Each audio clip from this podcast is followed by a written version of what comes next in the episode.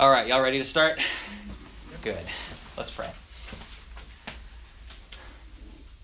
Lord Jesus, we thank you for your word. And we thank you for your servant Paul, who wrote this book that we call Colossians. Lord, we pray that as we begin to study it this morning, that you would work through it. And we know that you will work through it because it's your word. And uh, Lord, we just pray that that you would be here with us and that you send your Spirit to convict us of our sin and to draw us toward yourself and to the truth of your gospel. In your holy and precious name we pray. Amen. All right, turn with me, if you will, to the book of Colossians, because that is what we are continuing to study this morning.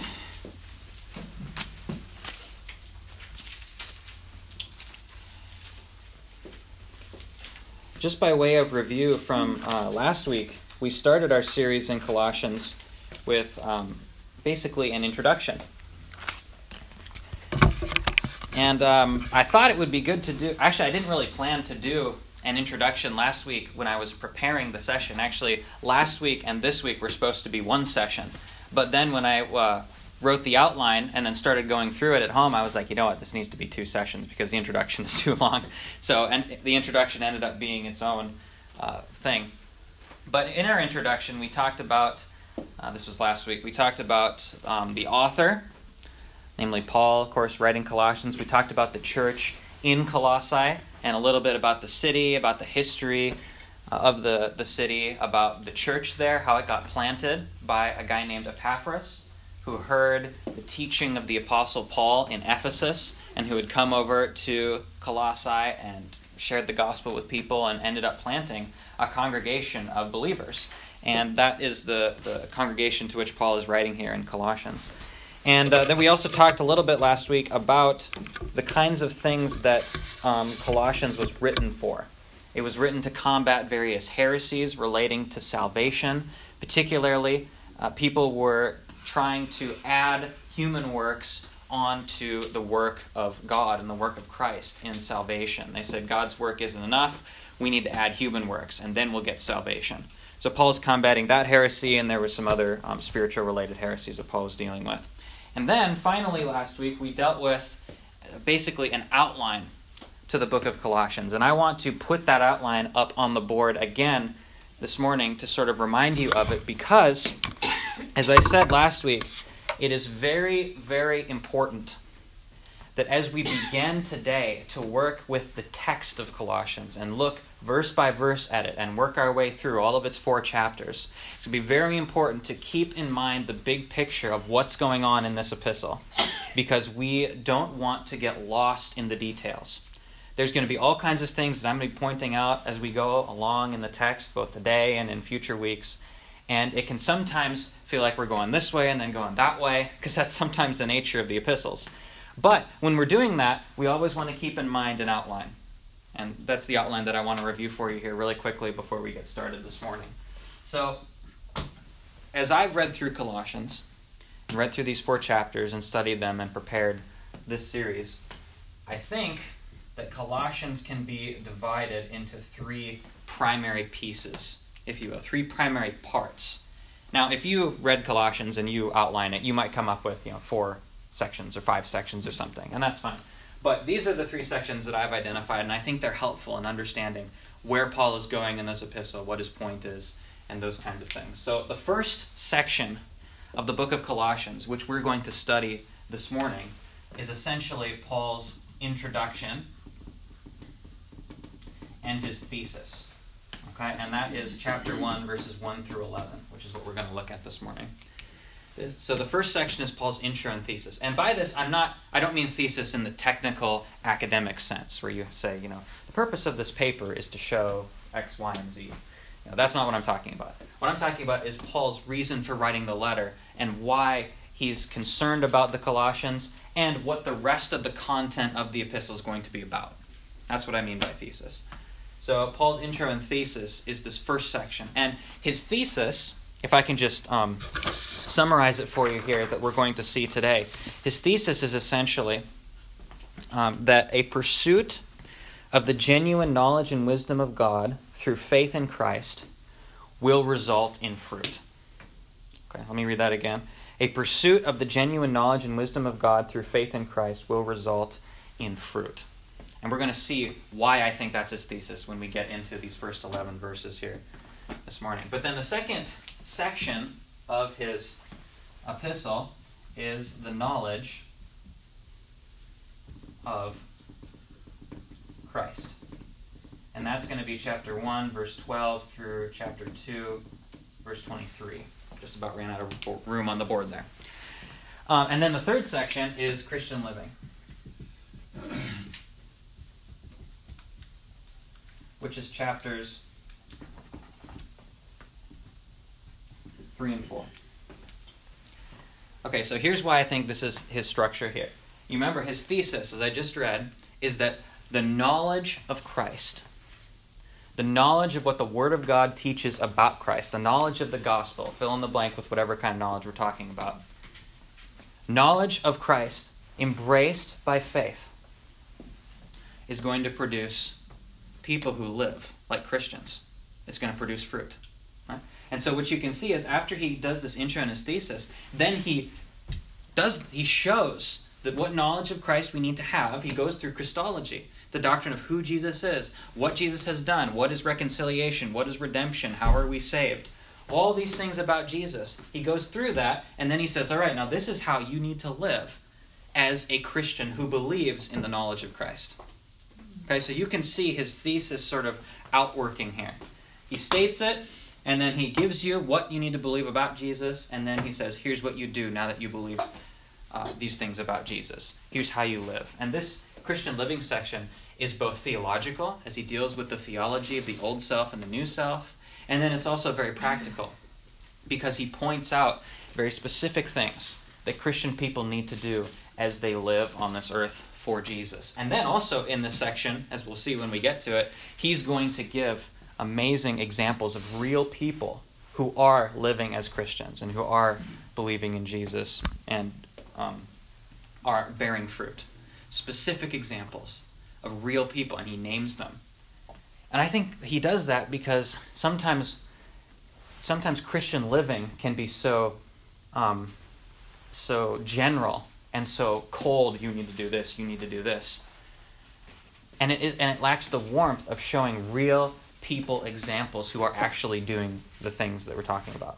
Okay, so that's why I think that Paul does that in his Christian living sections. He gives real people examples. And we'll see more of that when we get there. But this is essentially the three point outline that I have for you of Colossians. And always keep this in the forefront of your mind as we're studying it so we don't get lost in all of the, the rabbit trails or the, um, the details that we're going to be looking at. All right? Okay, with that review slash extra introduction, let's now actually take a look at the book of Colossians here. So our text for this morning, oh, let's not lose my notes.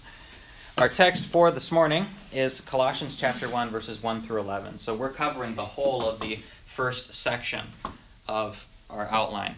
Now, just FYI, we're not going to be doing that every week. Okay, we're not. We there may be weeks when we cover a single verse in Colossians where we just take one verse. We may not cover an entire chapter at once or entire section at once, but this morning that's what we're going to do. So, Colossians chapter 1, verses 1 through 11. I will read it for us here, and then we will get started looking at it. Paul, an apostle of Christ Jesus by the will of God, and Timothy, our brother, to the saints and faithful brothers in Christ at Colossae Grace to you and peace from God our Father. We always thank God the Father of our Lord Jesus Christ when we pray for you, since we heard of your faith in Christ Jesus and the love that you have for all the saints, because of the hope laid up for you in heaven. Of this you have heard before in the word of truth, the gospel, which has come to you. Indeed, in the whole world it is bearing fruit and increasing as it also does among you, since the day you heard it and understood the grace of God in truth, just as you learned it from Epaphras, our beloved fellow servant. He is a faithful minister of Christ on your behalf, and has made known to us your love in the Spirit. And so, from the day we heard, we have not ceased to pray for you asking that you may be filled with the knowledge of his will in all spiritual wisdom and understanding, so as to walk in a manner worthy of the Lord, fully pleasing to him, bearing fruit in every good work, and increasing in the knowledge of God, being strengthened with all power, according to his glorious might, for all endurance and patience with joy. That's a lot of stuff, isn't it? It's a lot of stuff that Paul wants to get across there. And so, what I'd like to do is sort of walk through this with you this morning. Take a look right from the beginning. Let's go through, figure out what Paul's trying to say and what that means for us. So, firstly, let's uh, go up to verse 1. In verse 1, as we begin to actually look at the text of Colossians this morning, which is what all this introduction has been leading to, we see Paul introduce himself as the author. Paul, an apostle of Jesus Christ, by the will of God. Now, as 21st century American Christians who are very accustomed to reading the Apostle Paul and who know a lot about him, as I'm sure all of you guys know Paul's story on the Damascus Road, he's converted to Jesus and then he's you know becomes one of the most foremost Christians in all of history and writes you know a huge chunk of the New Testament. Um, for most of us, when we read an introduction like this, when Paul introduces himself, we can sometimes read it too quickly and we fail to recognize its significance. Because here's the thing remember, the Colossians, the people that Paul is writing to here, have never actually met Paul. You remember that from last week? Paul never visited Colossae. Paul visited Ephesus, which is in the region of Colossae, and someone named Epaphras heard the gospel at Ephesus and brought it to Colossae and planted the church. And through his preaching of the apostolic word, God's word, uh, many people came to know Jesus and a church was planted. But these people that Paul is writing to have never actually met Paul. They may know a few things about him from Epaphras or from other Christians, but they've never actually met him. And so, Paul, as he writes this letter, he, right from the get go, at the beginning, introduces himself by stating his name and by stating his office. Paul, an apostle of Christ Jesus by the will of God. And that's significant. And it's significant because to bear the title of apostle is no small thing. Apostle does not mean simply a Christian. Apostle does not simply mean someone who's a messenger. An apostle, by, by the testimony of the early church, even in the earliest writings that we have, an apostle was a special, specific office. The apostle was someone who was sent by Jesus Christ to teach with his own authority. And what that means is that when the apostles, particularly when they were writing letters and when they were writing scripture, they were writing the very words of God. They had that authority because the Spirit was inspiring what they're writing. And they knew that. Peter calls Paul's writing scripture, puts them on the same level with the prophets of the Old Testament. So when Paul introduces himself as an apostle of Christ Jesus, he's not just saying, hey, I'm a fellow Christian. He's saying, no, I have apostolic authority. What I am teaching is the very words of God. You need to listen up. You see that? This is a big introduction. He's saying, Listen to my words. I am Paul, an apostle of Christ Jesus, by the will of God. Jesus sent me out to teach with his own authority by God's will. This is no small thing. And then also, Paul lists, uh, he says, um, Timothy, our brother, as sort of a second, sort of a co author in a certain sense. And notice here when he says, Paul, an apostle of Christ Jesus by the will of God, comma, and Timothy, our brother. Timothy doesn't have that apostolic title. Timothy is recognized as simply being our brother, meaning a fellow Christian, a fellow brother in Christ. Maybe the uh, Colossians knew Timothy or something. I don't know why Paul includes him here. But um, the letter is from Paul primarily, and Timothy is a kind of co author, sort of. And then he writes to the saints and the faithful brothers in Christ at Colossae Grace to you and peace from God our Father. You remember from last week, if you don't remember I'll repeat it for you. From last week, we talked about how Paul was writing this epistle um, for a number of reasons, but one of them was to combat heresy. Heresy relating to salvation, heresy relating to hyper spiritualized views of reality, all those sorts of things. And when Paul writes this, notice how he addresses the Colossians. He doesn't address them by saying, hey, to all the heretics uh, in the church in Colossae. Right? He doesn't write to the heretics. He doesn't, he doesn't call them out on any heresy. He just says to the brothers, the faithful brothers. So these people are true believers. They are true Christians. They really have converted to Jesus Christ. They are brothers, and God is their father, meaning they are Christians. So the heresy hasn't taken its full root yet. The heresy is just sort of something on the outlies of, of the congregation. And it's threatening them, but it hasn't overtaken them. So these people are true believers that he's writing to. That'll be important uh, a little bit later. Grace to you and peace from God our Father. And so that, which you could say, those first two verses there, if you allow me to sort of continue my outline, is the intro. That's his introduction. Who's writing it? Who's he writing to? This is Paul, an apostle. The teachings of Jesus are coming from his mouth. He bears apostolic authority. And then, secondly, he writes to believers in Colossae, not nominal Christians, not heretics. These are real Christians. All right, and then in verse 3, he starts to get into um, a little bit, starts to move into his thesis, moves a little bit more into um, his point for the epistle. So, verse 3 We always thank God, the Father of our Lord Jesus Christ, when we pray for you, since we heard of your faith in Christ Jesus and of the love that you have for all the saints because of the hope laid up for you in heaven. Again, these are real believers. And notice something. Notice something. In verse 4, he says, We've heard of the faith, of your faith in Christ, and the love that you have for all the saints. So these people here have both the faith and the works. See, they have both the faith and the fruit that faith produces.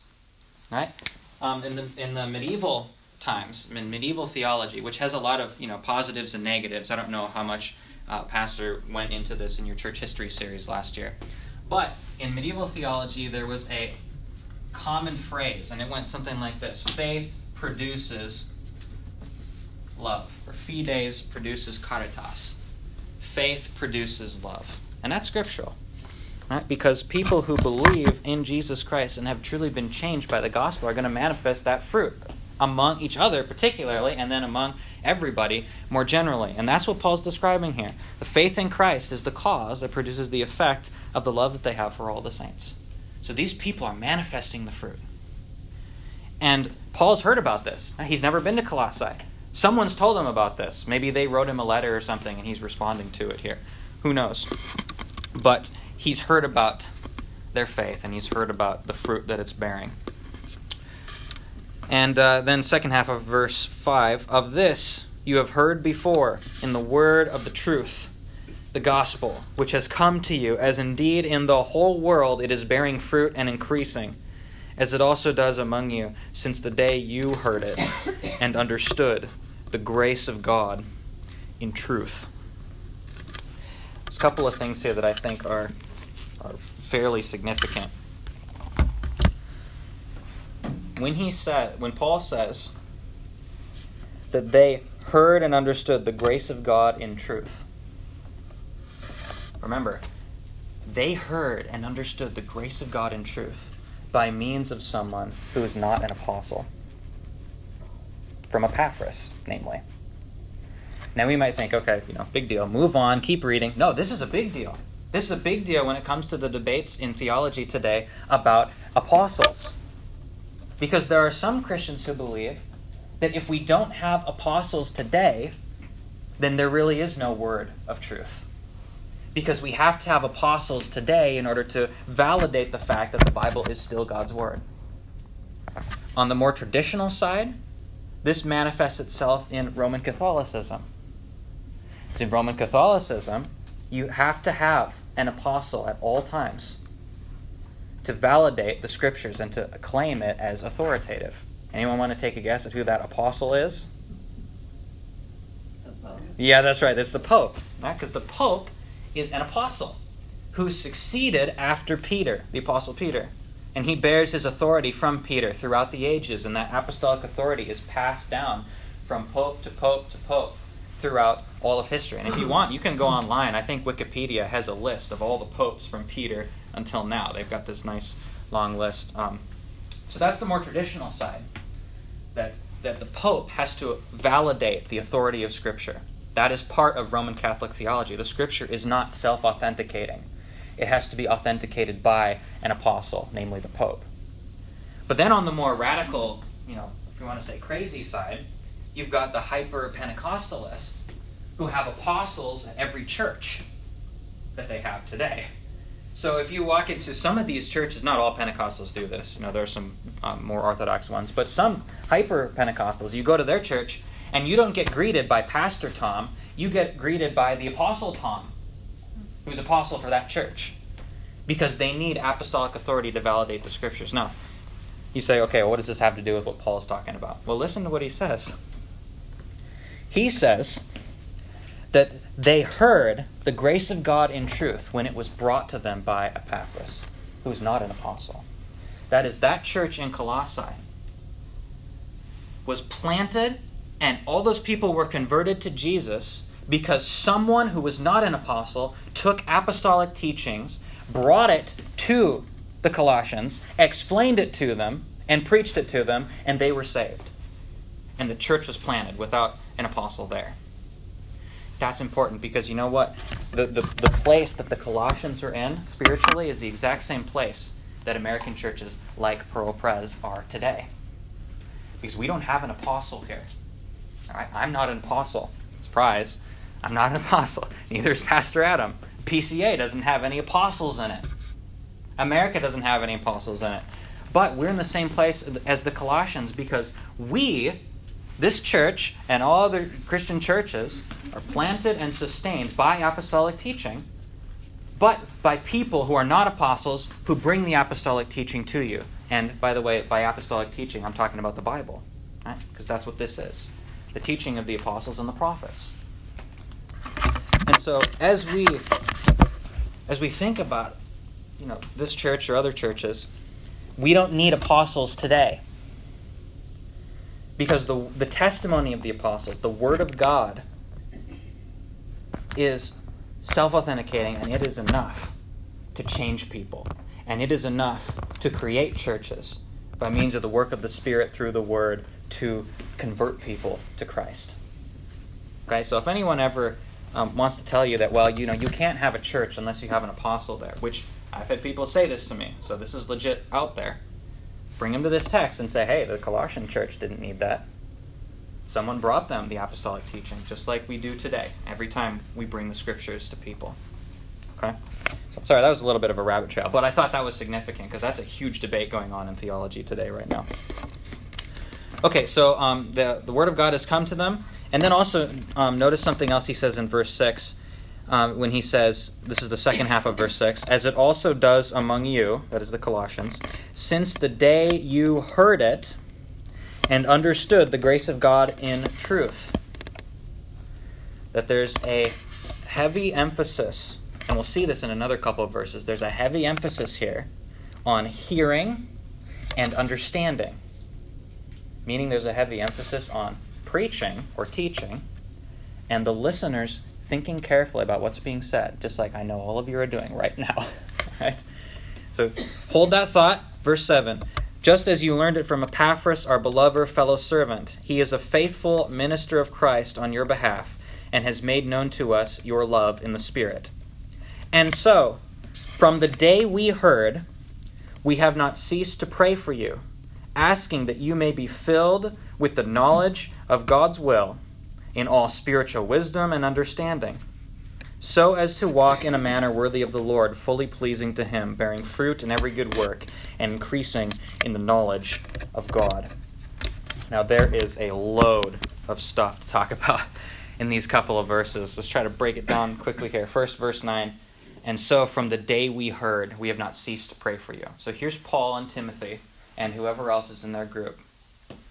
And Paul is saying, listen, guys, since we've heard about the work that Epaphras has done planting this church in Colossae and how you have all uh, uh, embraced Christ and had faith in Him and been manifesting the fruit of love and all these sorts of things, as we've heard of it, we have not ceased to pray for you. And we've not ceased to pray for you, particularly in two things. So Paul's praying for two things for them, primarily.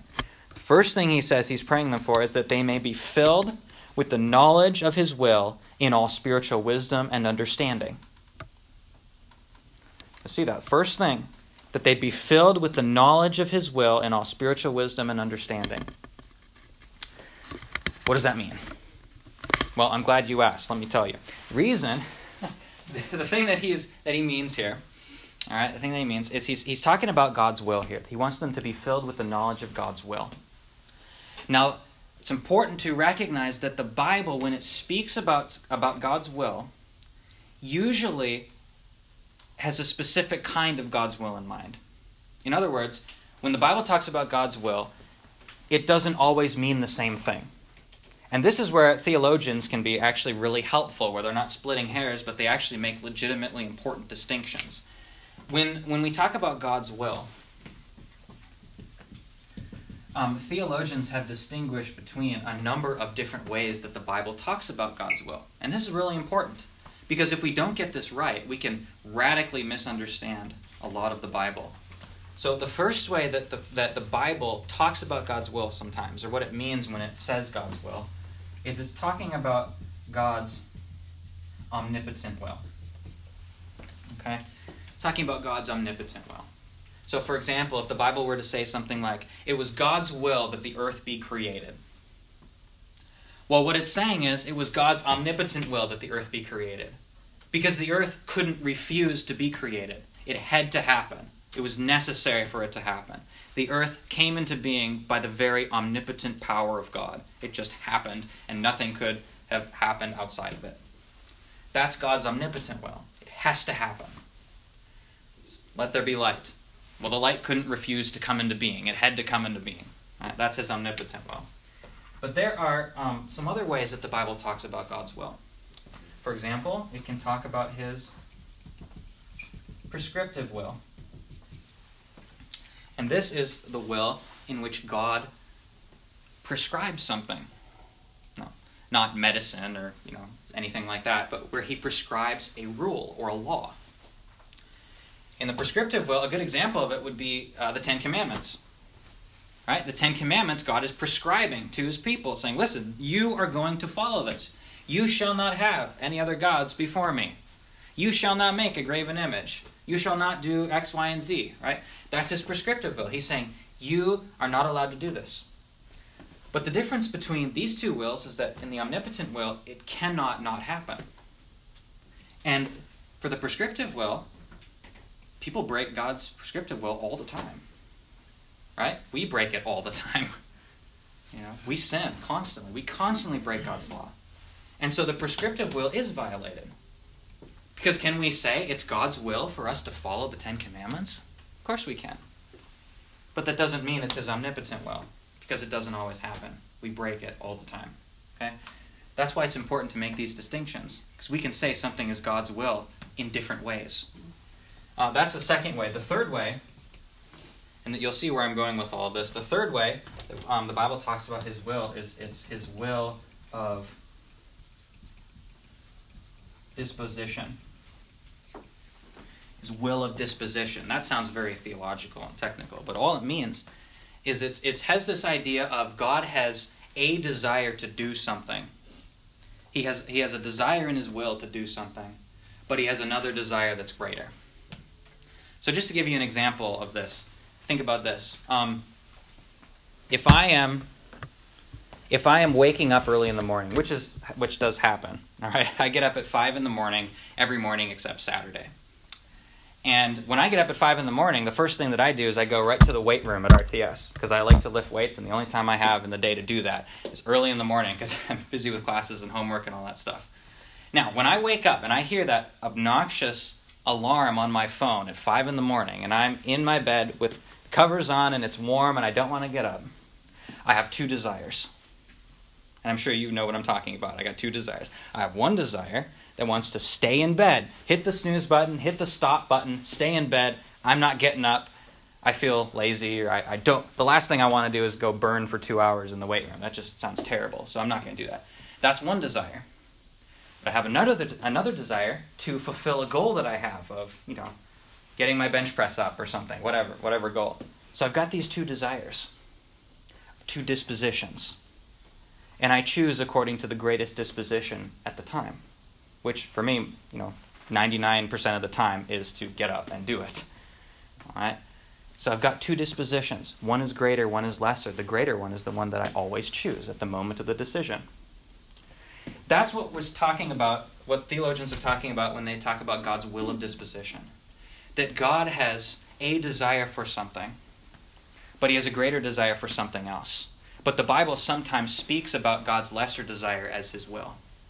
So, for example, for God, let's say um, in, in Genesis, when God is looking at the world after Adam and Eve and after Cain and Abel and so on, and it says, you know, that human, humankind is so crazy sinful. And it says, God was sorry that he made man over the earth and was grieved in his heart. Now, that's a really difficult text to work with if you don't know how to distinguish between the ways that it talks about what God wants, or when the Bible talks about God's will. Because for some, they look at that and they say, oh, see, God's not sovereign. God couldn't control that. Well, he regretted he made the earth. He was sorry. He would have done something different had he known what was going to happen. I guess he didn't know the future. Well, no, that's a failure to distinguish between God's omnipotent will and his will of disposition. The Bible is describing a legitimate regret that God had, a legitimate desire that he wished it could have been different in a certain sense. But in a greater sense, the world is progressing exactly the way he ordained whatsoever comes to pass. That's his greater desire because he's going to get the greatest glory from that. Okay? So that's God's will of disposition. And then the fourth and final one, which I'll bring up because there's more. Theologians like to make distinctions. Uh, the fourth and final one is God's revealed will. God's revealed will. And in God's revealed will, it simply means anything that God has revealed to us. So, specifically, God's revealed will is the Scriptures. Because if God revealed the Scriptures to us, obviously He wants us or He wills us to know what's in the Bible. So, that's His revealed will. All right, so now what do we do with all these distinctions? What in the world does this have to do with Colossians? Well, here's what it has to do. When, when Paul says that he's praying for the Colossians, that they would be filled with the knowledge of God's will in all spiritual wisdom and understanding. I think between these, I think we'd have to say it's probably his revealed will, and maybe indirectly the prescriptive will, because anything that God prescribes is contained within his word and his revealed will. So, what is Paul saying? He's saying, From the day we heard, we have not ceased to pray for you, Colossians, asking that you may be filled with the knowledge of God's revealed will, namely the Scriptures be, be filled with the knowledge of God contained in special revelation, in what God has revealed to us and what He wills us to know. Be filled with that knowledge. Be filled with that knowledge which leads to spiritual wisdom and understanding. Where do we get spiritual wisdom and understanding? From God's Word. Right? Not from philosophy, as much as I love philosophy not from logic, as much as I love logic. We get spiritual wisdom and understanding from the scriptures. And notice Paul's emphasis on understanding in this passage so far. Have you seen this? I, I circled all the understood, knowledge, wisdom, understanding words that are showing up in this passage. It's crazy. Paul is placing a profound emphasis on the human intellect, on the Christian intellect that the Christian faith is not a time for us to shut off our brains. I had a, um, a teacher in, oh, when was this? It was youth group. Um, a youth group Sunday school class, you know, long ago when I was in youth group. And uh, this teacher, one morning, he said, Hey, listen, guys, he said, don't get involved in all this theology stuff. He said, don't get involved in all this deep study of of, of doctrine and stuff. We Christians, we don't need doctrine. We don't really need our, our minds either. I'm not kidding, that's what he said. We just need to love Jesus. We need to be simple Christians. We need to be childlike in our faith. Now, on the one hand, he's got a point. We need to be childlike in our faith, right? Jesus teaches this in the Gospels. But on the other hand, he's absolutely wrong. Absolutely wrong. Because the scripture teaches that we're not just to be childlike in our faith, right? But teaches that we are to grow and mature in our faith. We are to be childlike, but we're not to be childish in our understanding. The scripture is constantly calling us to a greater knowledge of God. Hebrews chapter 5 verse 12, for though by this time you ought to be teachers, you need someone to teach you again the basic principles of the oracles of God. You need milk, not solid food. In other words, the author of Hebrews is thoroughly frustrated with his recipients because they ought to be maturing. They ought to be pursuing maturity in their knowledge of God and their understanding of the Scriptures and their understanding of God and Christ and the Spirit and so on. They need to understand these things. They need to grow in their understanding. And some of them, he says, have been in the church for so long and have been hearing all of this teaching for so long that they're expected to become teachers or they're expected to, to teach in some level. But they're not. They're not ready because they haven't been diligent in disciplining their intellect and devoting it to God. And so now they need milk and not solid food when they should be eating spiritual beef. And they could barely suckle on the spiritual milk. He's chastising them.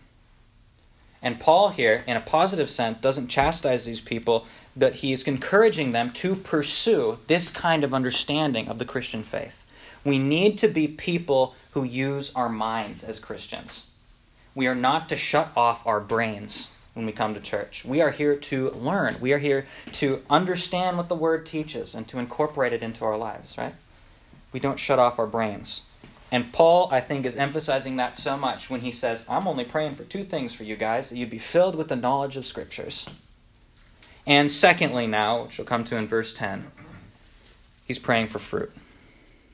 He prays that they be filled with the knowledge, and then verse 10 you be filled with knowledge, so as to walk in a manner worthy of the Lord, fully pleasing to Him, bearing fruit in every good work, and increasing in the knowledge of God. Now, there's a danger sometimes if we place so much emphasis on the Christian mind and knowledge and understanding of, of theology or of Scripture or whatever that we then become Christians in an ivory tower, where we're so concerned with understanding doctrine that we forget about the Christian life. And Paul here is giving us a marvelous balance between the two. When he prays that the Colossians would not simply be filled with Christian knowledge, but they'd be filled with Christian fruit, and that they would bear this fruit for the world to see. And that they would walk, meaning that they would live their life in a manner worthy of God, fully pleasing to Him, bearing fruit in every good work and increasing in knowledge. See, I, I've I had professors in my undergrad. I, I love my professors. I, mean, I love them. I love them so much. But I had one professor. He was so involved in the study of theology that people didn't even know he was a Christian if they weren't part of the school, at all. Wasn't involved in his church wasn't doing anything for the body of Christ. He was just in his office all the time studying theology. That is not what Paul's calling us to do here. We're not to be just Christians in an ivory tower. That's a temptation for some of us. Some of you are like, I don't, you know, I have to work hard to study doctrine. I have to work hard to study theology. I have to work hard to remember what's in the Bible. I'm just not an intellectual person. I'm more of a practical person. And that's good. That, that's a gift. But people like me, for example, I struggle with more the practical side because I like the doctrinal side. I like the mind. I like to discipline my intellect and understand and memorize and, and learn Hebrew, Greek, and Latin and do all of these scholarly sorts of things. We all have our different temptations to one side or the other. And what we ought to see here is that Paul has a marvelous balance between the two. He prays for the Colossians that they would discipline their minds and their lives that this knowledge wouldn't be something that would produce spiritual scholasticism where we just don't care about the world or about living for Christ, but rather that this, this knowledge would be a kind that produces wisdom, which we then apply to our lives so as to walk in a manner worthy of the Lord. That's huge. That's huge. Levi, And- yes. Don't you think the Spirit, the Holy Spirit, makes a difference Yes. in that guy you're talking about? Uh, in which guy? The one you said, like the theology. Uh, the professor? the- As in that he will help him to apply it to his life at some point? Or. Yeah, right. Well, I mean, that's that's our job as Christians is to pray that the Spirit would convict us of ways that we fall short of either one of these issues, right? Because we can like, you know, be too stuck on one thing rather than on the other, or on the other thing rather than this one, and we need the Spirit to help us balance those things, right? Yeah. Is that that what you were talking about? Yeah, that's right. We'll get to the application here in just a second, and then finally, verse eleven. Here's a wrap up the text this morning here's the result or of the things that are going to happen as a, as a result of the knowledge producing the fruit verse 11 bearing uh, being strengthened with all power according to his glorious might for all endurance and patience with joy so there's endurance in the christian faith in other words perseverance in the christian faith the ability not to to um, become apostate or those sorts of things. Patience, which I needed when I was getting stopped by every red light on the way here this morning. And joy. Joy. That's a huge part of the Christian life, a huge part of studying Scripture, a huge part of worship is joy, spiritual joy, where, that we are happy and joyful to learn new things about God, happy and joyful to apply those new things that we learned about God to our lives. So those are the the um, results. And then uh, verse 12, if we kept going, which we'll do verse 12 and following next week, Paul sort of makes a seamless transition here between his thesis and um, the knowledge of Christ as he moves into what exactly this knowledge is that we're supposed to fill ourselves with, or that the Colossians are. Okay, so now finally, whew, after that whirlwind of verses and all kinds of things to talk about there, what does this mean for us? Uh, how on earth do we apply these things to our lives? What, what's some highlights of application? Um, well, Christian people, when they are filled with the knowledge of God, that is spiritual wisdom and understanding, they will be driven toward good works, bearing fruit and increasing in their knowledge of God. All these bringing about Christian endurance, patience, and joy. That's kind of the summary of these verses. Now, here's the question. And don't take this the wrong way, but I'm just asking Are we, I'm including myself in this, are we bearing the fruit that we ought? Are we bearing the fruit that we ought? And by the way, if I said raise your hand if you're not bearing the fruit that you ought, we all ought to raise our hand, right? Because we're not bearing the fruit that we ought. We are far from it. We have an infinite chasm between the fruit that we ought to bear and the fruit that we do bear, if we bear any at all. Of the fruit. That's right. There's a lot of spiritual fruit. That's right. Maybe we'll cover that book again in another day. Um, yeah, we're so far from it, right? So far from it. And you know what? The, the wrong there. People ask this question a lot, right? Uh, ministers, pastors, teachers, Christians to each other. They ask this question a lot. Are you doing what God requires enough? Are you sufficiently following God's law? Are you sufficiently bearing the fruit of a Christian? And for so many churches, the solution, if someone says no, is well, just you got to try harder. You got to try harder. Is that the right answer? We just got to try harder to bear more fruit? I don't think so. I don't think that's a biblical answer. If you think, as I'm as I'm telling you right now, as I'm telling myself right now, if we think that the answer to the problem I'm not bearing enough fruit is that I need to work harder, that's the wrong answer. The right answer is to turn to Jesus, to repent where we have fallen short, and to ask Him for His grace to then make us obey. And by make, I don't mean in a, a mean way, but where the Spirit transforms our hearts so that we want to obey and so that we want to bear more fruit, and that He works through us so that that fruit would grow plentiful. The wrong answer is to think that we need to do something. The wrong answer is to think, oh, I just need to try harder to bear more fruit. No, that is absolutely wrong. The way that we bear more fruit is to turn to Jesus and to see the gospel, to see where He took all of that rotten fruit that we bore, all of the absence of fruit that we bore, that huge chasm between what God requires and what we've actually done. And He paid the penalty we deserve for that. Turn to the gospel.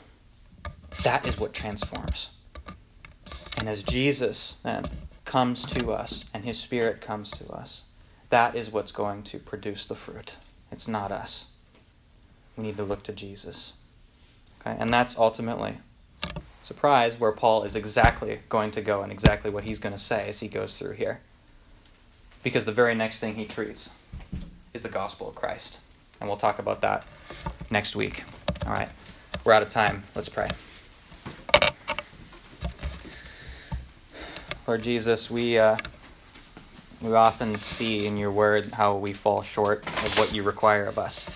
Lord, we ought to be perfect witnesses for you in this world. People ought to see us as believers and say, wow, that's Jesus. That's what he's like. I want that. And Lord, that happens sometimes by your grace. But other times, and indeed probably most of the time for us, we don't manifest you as we ought.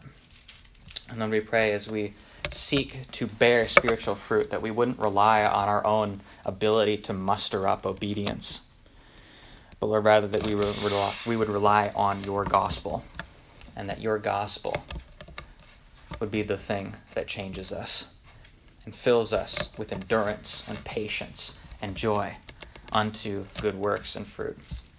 Lord, we pray that you would accomplish that in us as we continue to study Colossians and as we continue to come to church and to hear your word preached uh, this morning and as we worship you. So, Lord, I pray that you'd accomplish what you want to do and that you would open our hearts to hear what you have to say in your word as we continue to study it and be filled with that knowledge of your revealed will week in and week out as we continue to grow as your people. In your holy and precious name we pray. Amen.